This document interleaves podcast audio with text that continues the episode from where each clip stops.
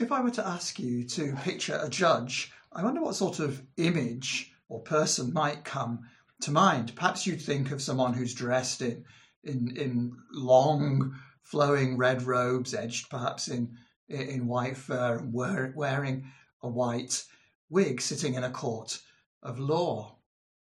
Uh, another extreme, perhaps you'd think of uh, someone in a careworn cardigan in a marquee, uh, judging a local gardening show, uh, judging the size of the marrows, perhaps.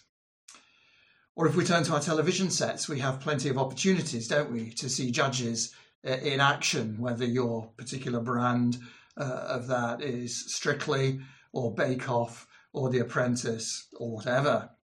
Uh, we see lots of different images of uh, judges in action.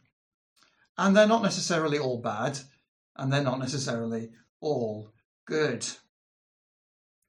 And we come to these words of Jesus today, uh, where Jesus says very directly, Do not judge. Do not judge so that you will not be judged, he says.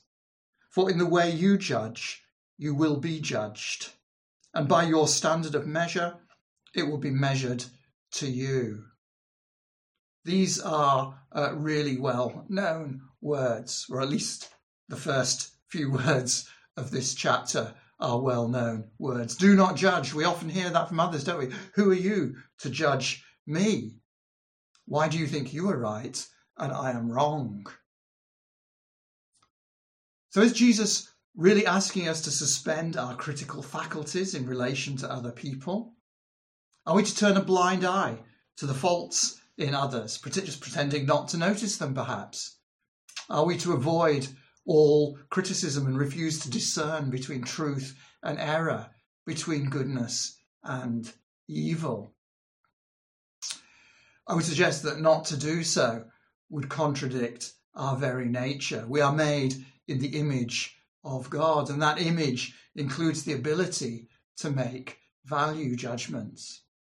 Indeed, uh, throughout uh, these uh, verses that we've been looking at over the last few weeks, throughout the New Testament, in fact, uh, there is so much uh, that is based on the assumption that we will, indeed, we should use our critical powers of discernment. For example, in the Sermon on the Mount, we have repeatedly heard the call from Jesus to be different from the world.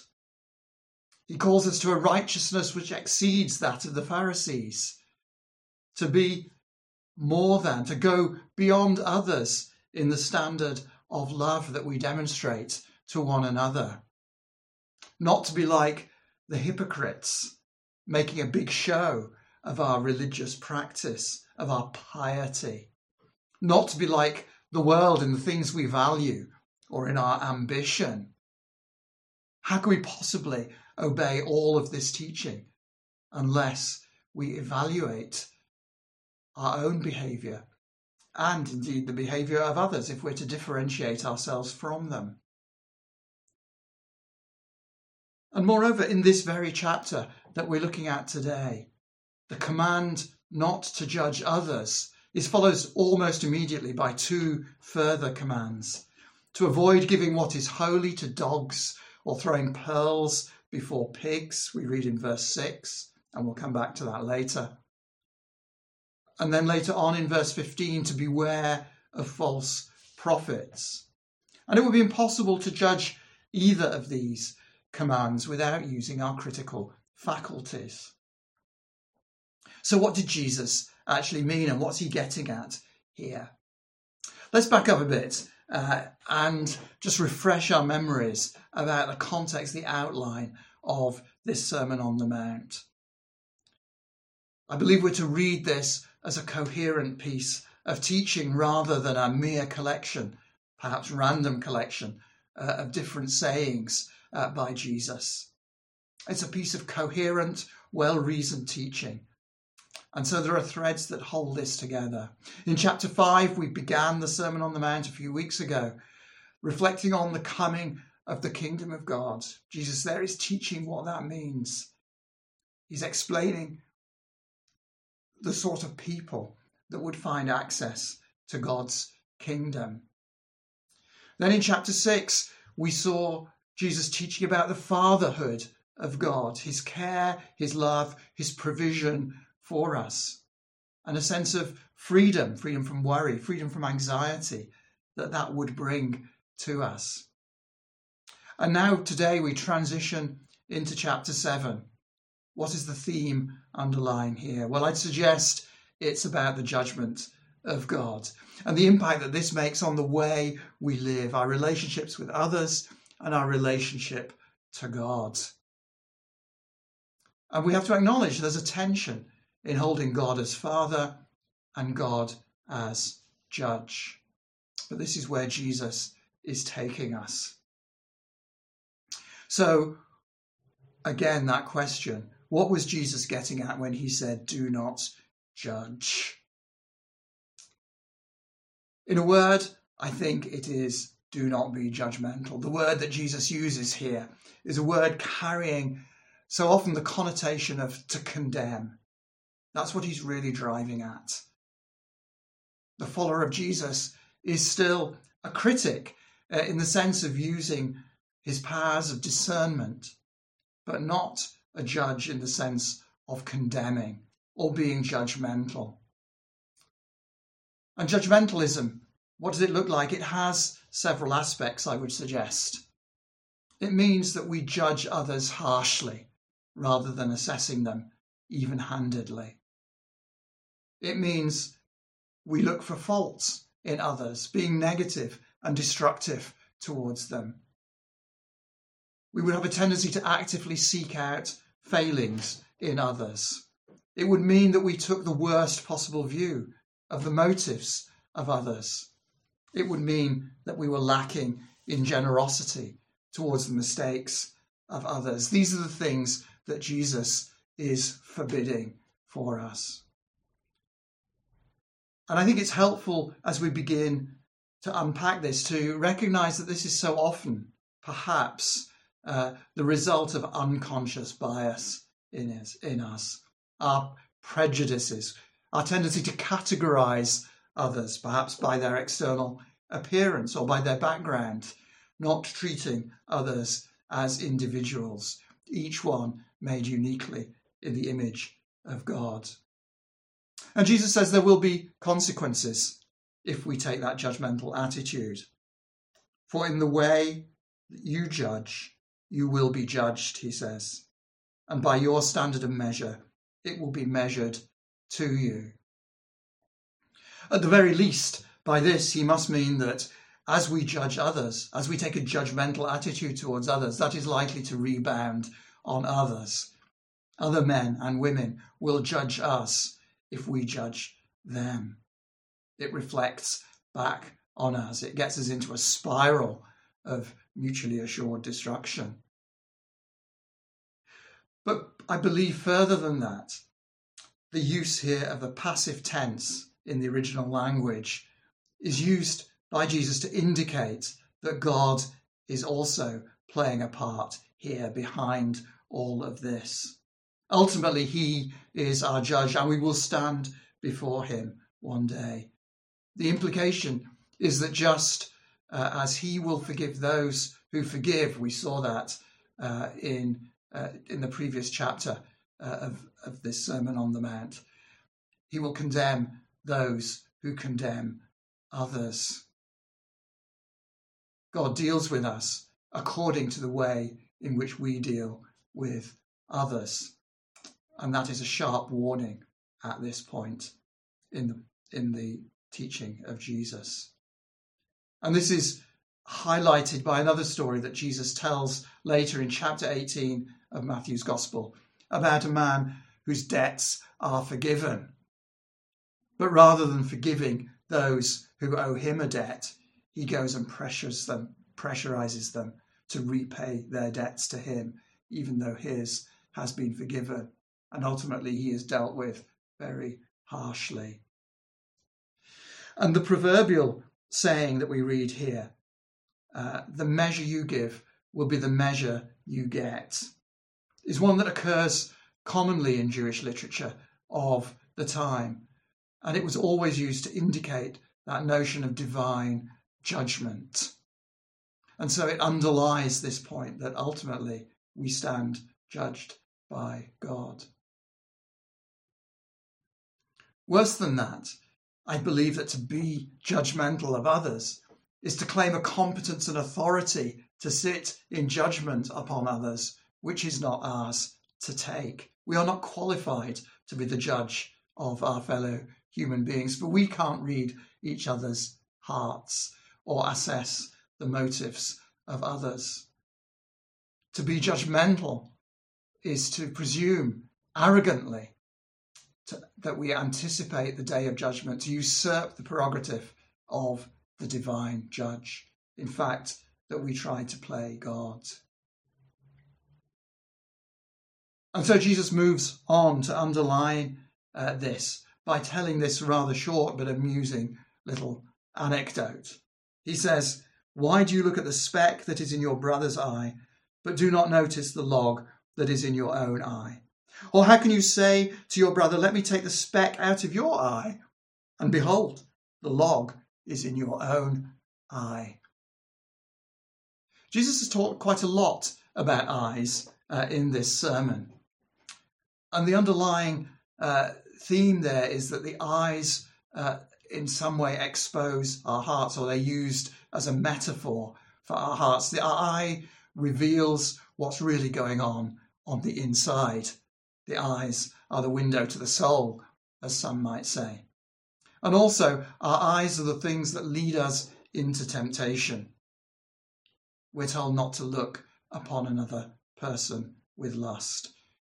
We're told not to look and be envious of what others have, not to covet the things that others have in our desire to accumulate worldly uh, wealth. And so Jesus is saying here we were t- that the eye is the source of a problem here too. A judgmental attitude is all too often combined with a blindness to see one's own failings.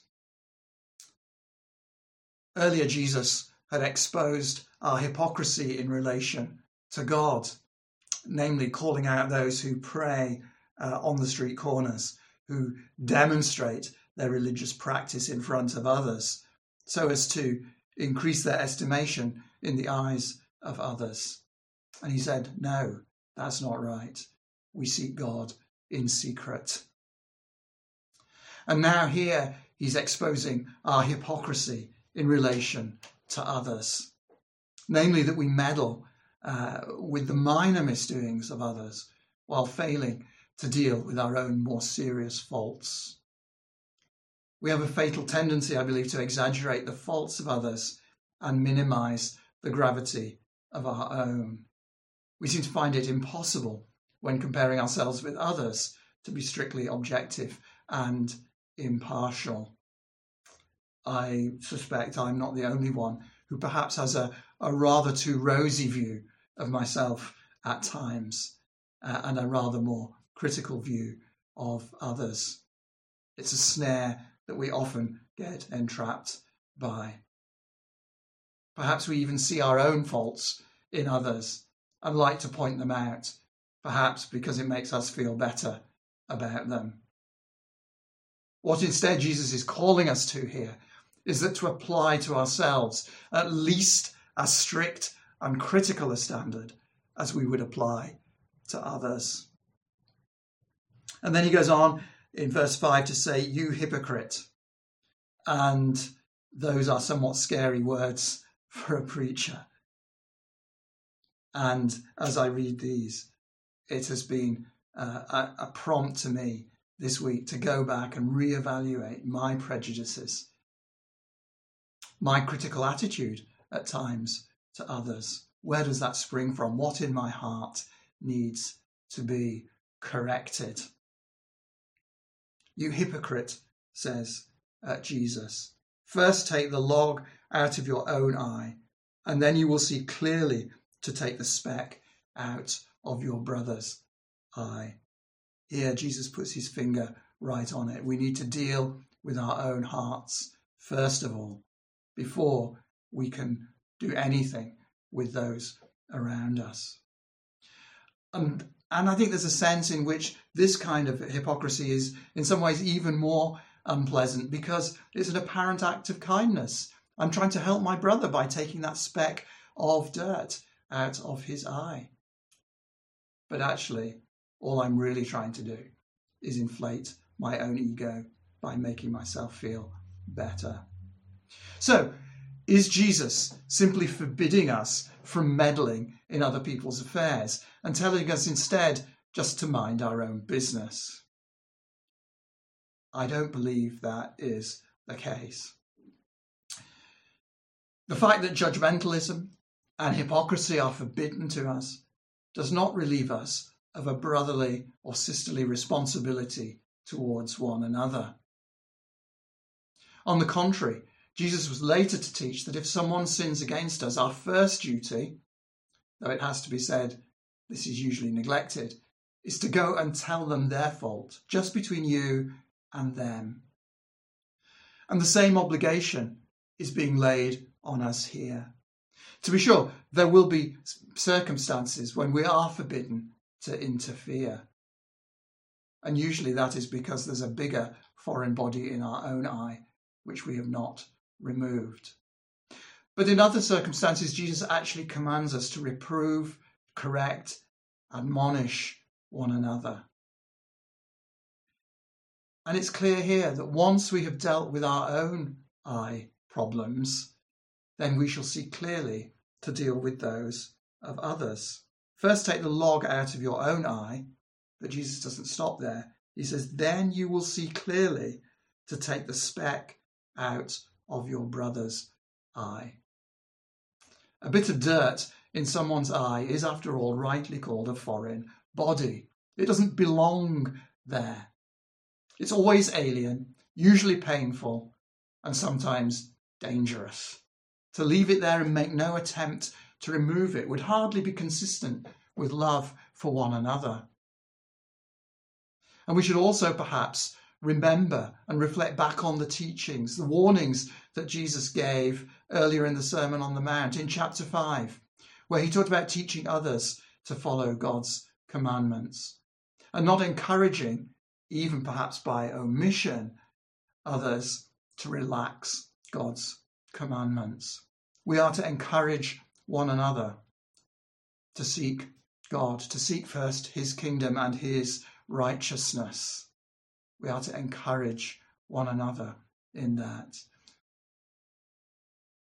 So it's evident that Jesus is not condemning criticism as such, but rather the criticism of others when we exercise no comparable self criticism, nor correction as such, but rather the correction of others when we have not first corrected ourselves. And perhaps the best way to ensure that our hearts are right when dealing with others is to pray for them. This should be our priority rather than rushing into action, speaking, or doing. As throughout this Sermon on the Mount, Jesus is setting a standard that is both high and healthy.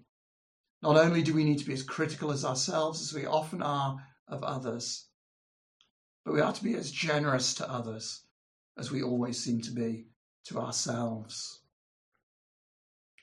And then comes the sting in the tail. In verse 6, rather startling words, Jesus says, Do not give what is holy to dogs and do not throw your pearls before swine, or they will trample them under their feet and turn and tear you to pieces. We noted earlier there is a call here to make a judgment, to use our uh, critical facilities. It sounds startling, especially after this appeal for constructive brotherly behaviour, but I believe it provides that healthy balance in these few verses. If we're not to judge others, finding fault with them in a judgmental, uh, condemning, or hypocritical way, we are not to ignore the faults of others either and to pretend that everyone is the same. Both extremes are to be avoided. So, what exactly is Jesus getting at? What is uh, what are uh, what is this? What are these holy things? What are uh, these pearls? Well, Jesus elsewhere tells a parable about a pearl of great value which is found by a merchant. And the analogy there is clearly the things of the kingdom of God. It's what Jesus has been talking about throughout uh, this sermon on the Mount. The holy things, the things of great value, are the things of the kingdom of God. To those who first heard these words, the pigs and the dogs were the outsiders. And perhaps more specifically, those who had explicitly rejected the things of the kingdom. Jesus is clearly not saying that we should not take the gospel to those who don't yet know him. That would contradict what he teaches elsewhere. What I suggest he is saying is that there will be those who are not yet ready to receive this teaching, and there will be those not yet ready to receive uh, correction or admonishment we cannot go ahead of the Holy Spirit, who is ultimately the one who does these things. But we are to be sensitive to where the Holy Spirit is leading us in our interactions with others because he may choose to use us as part of that uh, process. And there will be those who reject the things of the kingdom outright and turn against us. We need, in other words, to be wise and discerning, and to hear the voice of the Spirit. And so, to draw all this together, to sum up, the command to judge is not a requirement to be blind, but rather a plea to be generous of spirit. Jesus does not tell us to suspend our critical powers, but rather to renounce a presumptuous ambition to be like God and judge others. We are not to be judgmental or condemnatory towards others. We are to look first to our own hearts and get those right and not to be hypocrites. But then we are to show brotherly love towards one another and to help one another as we seek God's kingdom, as we seek to walk with Jesus, as we seek to live the lives that he calls us to. We are first to judge ourselves and find a correction which God's grace can achieve in us as He transforms our hearts. Then we will be able to take the speck out of someone else's eye. The refusal to be judgmental does not mean a refusal to be helpful. But helping one another at our point of need must be done with a spirit of grace and understanding, and to be earthed in prayer. Let's pray.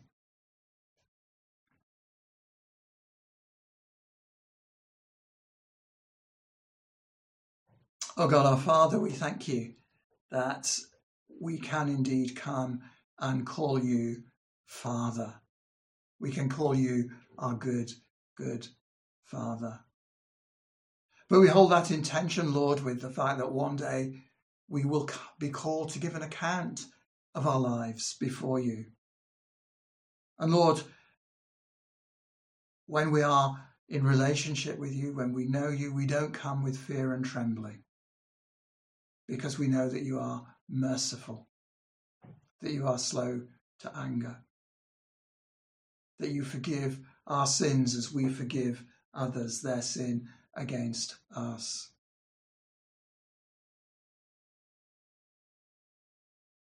Lord, we ask that you would examine us by your Spirit, that He would probe our hearts, He would reveal to us our prejudices, our blind spots, that we would set our own house in order, that we might be truly able to help one another. As together we seek first your kingdom, as together we seek to encourage and admonish and build one another up, that we might grow in righteousness, that we might be fit for the kingdom of God. Lord, come, touch our hearts, transform our lives, renew our minds, we pray. And might all this be for your glory, to the honour of your name. Amen.